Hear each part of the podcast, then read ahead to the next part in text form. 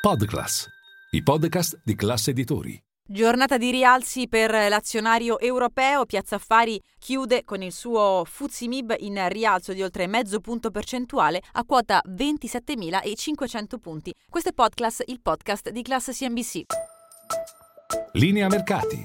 In anteprima, con la redazione di Class CNBC, le notizie che muovono le borse internazionali.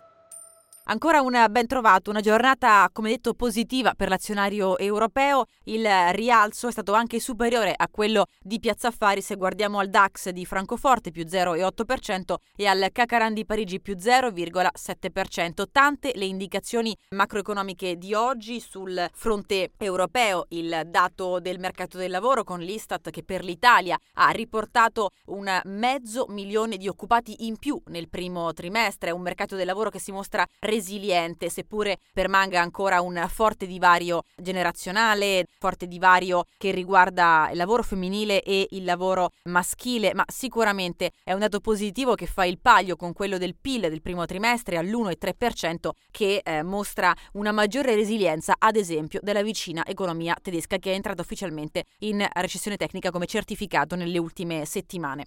Altro dato importante di giornata oggi, sicuramente quello che riguarda la Germania, un'inflazione che continua ancora su base annua ad essere superiore ai 6 punti percentuali, seppure nell'ultimo mese abbia mostrato un leggero rallentamento, e poi le indicazioni che ci portano a guardare agli Stati Uniti. Il dato del CPI, il più atteso, ha riportato una inflazione che sembra in qualche modo raffreddarsi e questo ha spinto il mercato statunitense azionario al rialzo in attesa domani della Fed, puntando ora molto probabilmente ad una pausa nel fronte di una politica monetaria restrittiva. Questo almeno è quello che testimoniano i valori percentuali di apprezzamento di oggi, su cui sembrerebbe puntare il mercato. Che cosa è accaduto sul fronte italiano? I titoli più acquistati, CNH più 3,7%, Recordati e Tenaris un rialzo di circa il 2,5%. In fondo invece al nostro MF Italy 40 sono rimasti con cali di circa mezzo punto percentuale Enel, Era e Snam.